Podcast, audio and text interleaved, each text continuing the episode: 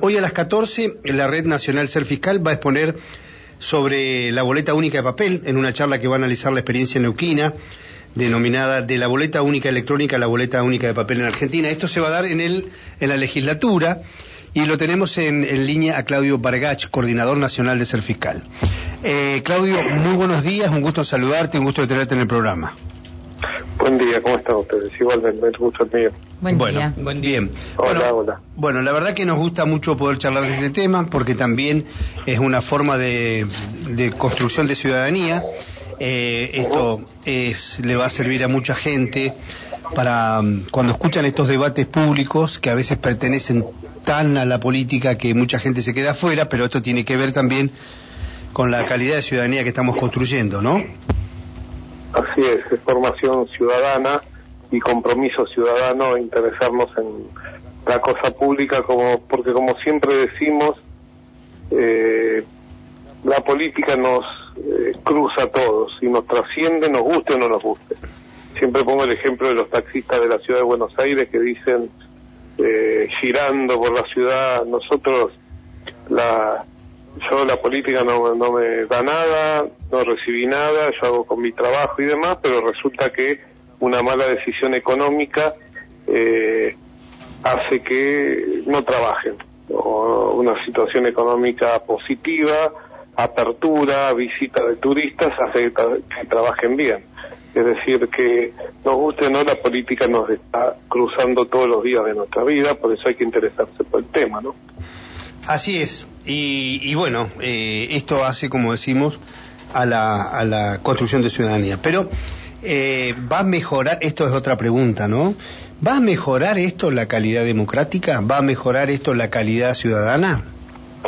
Estamos hablando de la boleta única de papel, obviamente, ¿no? Sí, sí, sí, sí, Mira, la principal denuncia el domingo de las elecciones es el robo de boletas, rotura de boletas. Eh, superposición de boletas de, de, una, de un montón a otro tapando algún partido, las limitaciones de los partidos emergentes que no, no tienen fiscales o no tienen gente para reponer o la logística que tiene esta cuestión y demás. Y debemos tomar el derecho a votar eh, como un derecho básico, derecho humano básico y elemental, ¿no? Es decir, es el día que todos decimos entre todos eh, qué es lo que queremos para nuestro país a nivel nacional, que es un poco el planteo que se está presentando en el Congreso. Entonces es muy importante afinar y mejorar las condiciones de votación porque ha mutado la situación en el país, ha habido cambios de distinto tipo y así como ha habido algunos avances eh, como paridad, como eh, el tema de financiamiento políticos, la ley de pasos y demás, indudablemente la boleta única de papel es un claro mejoramiento de la situación del día de las elecciones y el día de la votación. Bien. Eh, esto que se va a, implementar, que la gente se va a encontrar, ¿qué es la, eh, la boleta única de papel? ¿Es un, eh, es el, ¿Qué modelo es el que se sigue? Yo he visto lo que se vota en España, que es un pliegue grandísimo, eh, que lleva también su tiempo. Este, eh, quería saber cuál es el modelo que se trabaja o se propone. Sí, lo que pasa que en, eh, en España y demás tiene otras otras modalidades, digamos, ¿no? la boleta única de papel se creó en 1858 en Australia. Está en más de 160 países en el mundo solo 16 países votan como vota Argentina, en Latinoamérica solo Uruguay, pero la diferencia con Uruguay es que tienen un sistema político más ordenado, con pocos partidos, tres grandes fuerzas y alguno emergente que pueda surgir. Nosotros tenemos 60 partidos nacionales y cerca de 700 partidos de distrito. O sea que en realidad ahí comienza el desorden de la política en Argentina. Entonces, esta modalidad da respuesta de alguna manera a esta. ¿Por qué? Porque es un una boleta donde están apareciendo todas las candidaturas a través de una o dos personas, depende de la provincia, porque hay provincias que tienen 35 candidatos como provincia de Buenos Aires o 13 como la ciudad, o 12, 12, 13, depende de la elección como la ciudad de Buenos Aires Córdoba y Santa Fe y hay otras provincias que tienen menos, cinco candidatos, tres candidatos y demás. Entonces, lo que va, eh, En Argentina se vota con boleta única de papel en Córdoba y en Santa Fe. Eh, se vota, ahora incorporó Mendoza, boleta única de papel. Se vota en San Luis Capital y en San Carlos de Bariloche con boleta única papel, en estos casos a nivel municipio, digamos. Sí. Y después está el sistema de boleta única electrónica que se vota en Salta, Chaco y Neuquén en este caso. Lo que van a encontrar el ciudadano, lo que se está presentando en el proyecto que tiene mayoritaria eh, afirmación de la boleta única cordobesa, que es más política que la santafesina, mientras que la santafesina es una boleta por categoría y la urna tiene varias ranuras y varias bocas, la cordobesa es una sola boleta de papel por las tres categorías nacionales que eventualmente se podrían votar. Es decir, eh, presidente en el caso que, funcione esto, que sea esto como en el 23, diputados nacionales y senadores nacionales en el caso de las ocho provincias que cada dos años tienen renovación de senadores nacionales. Con lo cual el, ciudadano va a encontrar en esa lista el número de boleta, el logo y el color y la foto de por lo menos los dos primeros candidatos. Esto también tiene que ver, quizá, afirmado por una cuestión de paridad de género, que aparezca hombre-mujer, mujer-hombre, y con una cruz o con un visteo marca qué es lo que quieren cada una de las tres categorías máximo que te decía. También hay un casillero donde se plantea votar lista completa, es decir, que marcando eh, en ese casillero por cada partido se elige lista completa. ¿Qué es lo que soluciona la boleta única de papel? Básicamente, aparte de ser económica, ecológica em, y demás. Soluciona el tema de la igualdad ante la ley de que todos los ciudadanos que quieran votar a cualquier candidato lo encuentren y los candidatos reciban el voto de estos ciudadanos. Entonces ahí ya deja de primar el tema de que si es un partido de gobierno, si tiene más logística, si es económicamente más, más importante que otros y los partidos emergentes tienen la posibilidad de estar en ese ámbito como para poder ser elegidos. ¿no? Cambia centralmente que pasa este concepto de boleta partidaria, donde el partido se tiene que encargar de esto, recibiendo fondos para hacerlo, a que pasa el Estado a través de la justicia electoral a organizar, distribuir, imprimir, distribuir y controlar este, este esquema de la boleta. Bien, eh, bueno, el tema es eh, en qué le, bueno, le mejora a la gente que le da la opción de personalizar el voto, ¿no? Pero también hay gente que no, no, a ver, nosotros estamos hablando de una, de una, de un paño muy grande. Estoy, ¿sabes lo que hice mientras me escuchaba atentamente? Miré una, un instructivo de la Justicia Electoral de Córdoba con cómo funciona. Parece simple, eh, por lo que vi pero este, hay que familiarizar a la gente con ese tema, ¿no? Si se llegara a aprobar. No sé si es mejor que la que tenemos acá, que es bastante simplona. Desde tu punto de vista, te pregunto, ¿eh? La que tenemos acá, ¿cuál es? La BUE, Boleta Única Electrónica. Eh, mira, eh, coincidiremos que los dos sistemas son mejores que el sistema nacional que tenemos ahora. Y acá hay un, hay un tema que es muy importante, que es la confianza.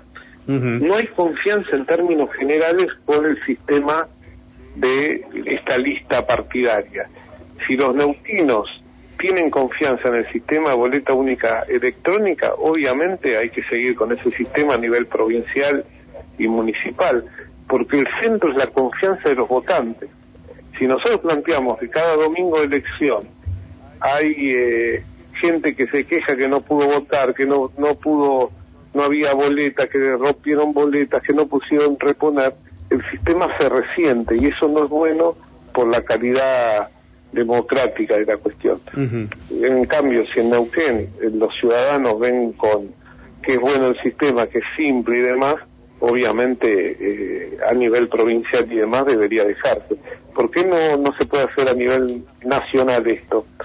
Ya que en el año 2016 se planteó porque básicamente es una cuestión económica y es una cuestión de mantenimiento de equipamiento y tiene algunos bemoles más, digamos, ¿no?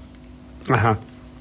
Bueno, eh, la verdad que la, yo tengo un pensamiento rayano a la al, al, al indefendible voto calificado, digo, ¿no? Cada vez más eh, con los problemas de exclusión que tenemos, con los NN que tenemos, digamos, no trabajan los, los nini, ¿no? ni trabajan ni estudian.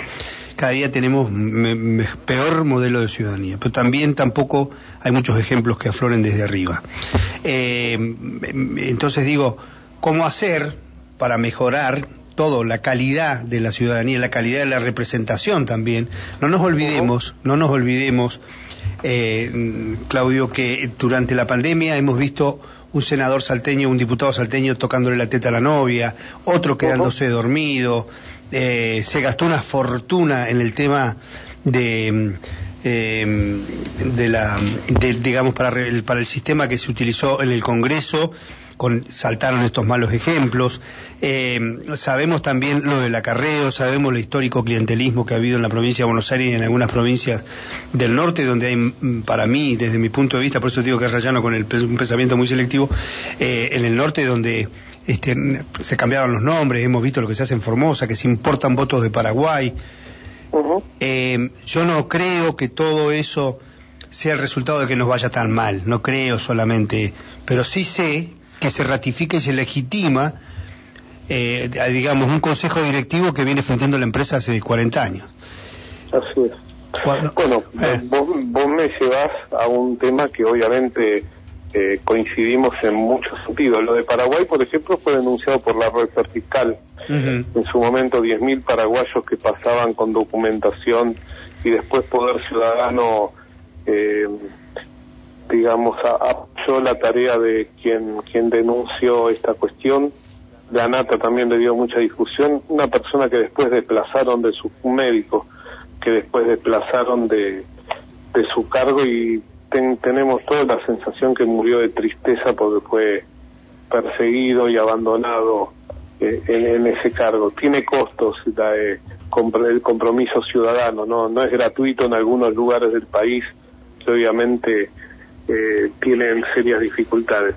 Mira, tiene que ver con la educación, obviamente con el compromiso, tiene que ver con romper esquemas de clientelismo y la boleta única de papel eh, es un medio, es una herramienta, una, no es el tema central. Lo que pasa que cuando nosotros sacamos en el año 2021 empezamos con algunas normas que nos parecía importante plantear para el mejoramiento de la calidad democrática a través de la transparencia, hablamos que eran buenas las pasos, hablamos que había que reafiliar a los afiliados a los partidos políticos, hasta que hace una semana el chino Navarro le dijo a Máximo Kirchner que tienen como la mitad del padrón de la provincia de Buenos Aires es trucha. Hablamos de varios elementos. Hablamos de un tema central que será nuestro próximo caballito de batalla, que es sacar de la órbita del Ministerio del Interior la organización electoral. Vos fijate que la secretaria de Asuntos Institucionales y Asuntos Políticos, la doctora García Blanco, que participó en el, el martes pasado en, en, el debate, presentando y exponiendo, eh, hasta el al momento del fallecimiento de Jorge Landó, histórico, mm, eh, apoderado del PJ. Apoderado del PJ, ella era la apoderada del PJ es decir, una funcionaria que cumplía doble rol.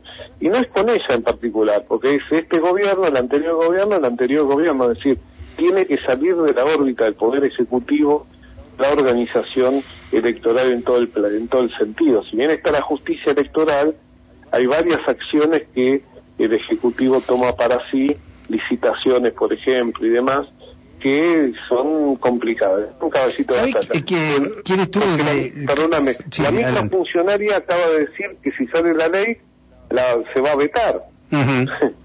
o sea que, que esto dudamos, primero vamos a ver si sale la ley, ojalá, y después vamos daremos la batalla correspondiente. Eh, hablando eh, de estos temas, el que estuvo mucho tiempo como director nacional electoral fue Alejandro Tulio. Alejandro Tulio pasó de ser secretario privado de Alfonsín, después del Pacto de Olivo y el acuerdo con Dual de la provincia de Buenos Aires, a ser el funcionario que estuvo más tiempo, creo, en la Dirección Nacional Electoral. ¿Lo conociste? Sí, sí, lo conozco. Por eso te digo, a veces este, las cosas malas también las legitimamos entre todos.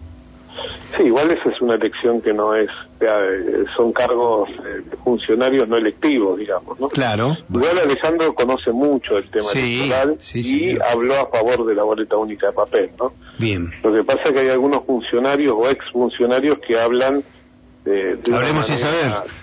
técnica, no, de una manera técnica, ah. de tal manera nosotros tenemos un, cierto apasionamiento porque tenemos una mirada ciudadana. A veces lo estudiamos y tenemos equipo que estudia y tenemos fundamentación y demás. Los equipos más técnicos de las personas que plantean desde una visión más técnica apoyan, pero tratan de mantener cierto equilibrio, ¿no? Bien. Eh, así fue, pero Tulio planteó que era buena la, era buena la oportunidad y era buena la boleta única de papel. Es interesante tomar un café con Alejandro porque conoce, lo conozco yo, ¿no? Pero conoce muchísimo, además las presiones que se reciben ahí. Pero bueno, eh, hay una sola cosa que quiero decir para terminar. Primero, repasar, a las 14 va a ser esto hoy en la legislatura. Sí, eh, es bien interesante lo de hoy porque va a presentar la diputada provincial Karina Montesinos del ARI, va a estar el concejal Bermúdez del PRO y va a estar la concejal Fernández del Movimiento Popular Neuquino, que tuvo mucha intervención en el tema de boleta única electrónica, y después nosotros vamos a cerrar con eh, la cuestión que tiene que ver con la boleta única de papel a nivel nacional y coordina Marina Esteves, que es la coordinadora de la red fiscal en en Bien, Claudio, eh, creo que para terminar con ciertas prácticas se necesita un amplísimo consenso que no se ha logrado nunca desde el 83 para acá. Yo me acuerdo una vez, este, le pregunté a, Aníbal Reinaldo qué le había pasado el 30 de octubre del 83, dice, apagaron las luces de los peronistas, nos fuimos a dormir, al otro día nos levantamos con un millón de votos atrás. iban, iban ganando y era irreversible el triunfo, pero bueno. Eh, eso en el caso desde una versión, ¿no? Pero también es cierto que los grandes consensos se dieron por la libertad en el 83, por la economía en el 89 y hasta acá eh, esto de limpiar el sistema político este, o refundar los valores democráticos en el sistema político no existe. Por ahora no existe. La puja por el poder ha tapado todo. Eh, me encanta esta charla, me imagino que va a estar muy lindo hoy, voy a tratar de estar. Bueno, va a ser un gusto. Ojalá que agreguemos nuevos elementos a lo que hablamos hoy, ahora. Sí, señor. Pero con mucho gusto, va a ser un placer. Gracias, un abrazo, ¿eh? hasta luego. Encantado, muchas gracias por la conversación. Claudio Vargach, coordinador nacional de Ser Fiscal, hoy a las 14 horas en la legislatura, jueves 26 eh, va junto a otros protagonistas de la política neuquina, va a dar van a charlar sobre la mm, eh, experiencia neuquina denominada de la boleta única electrónica a la boleta única de papel. Nos vamos ahora rápidamente y con atraso a los títulos en tu radio, tu voz, informa Mauricio Silvestrini.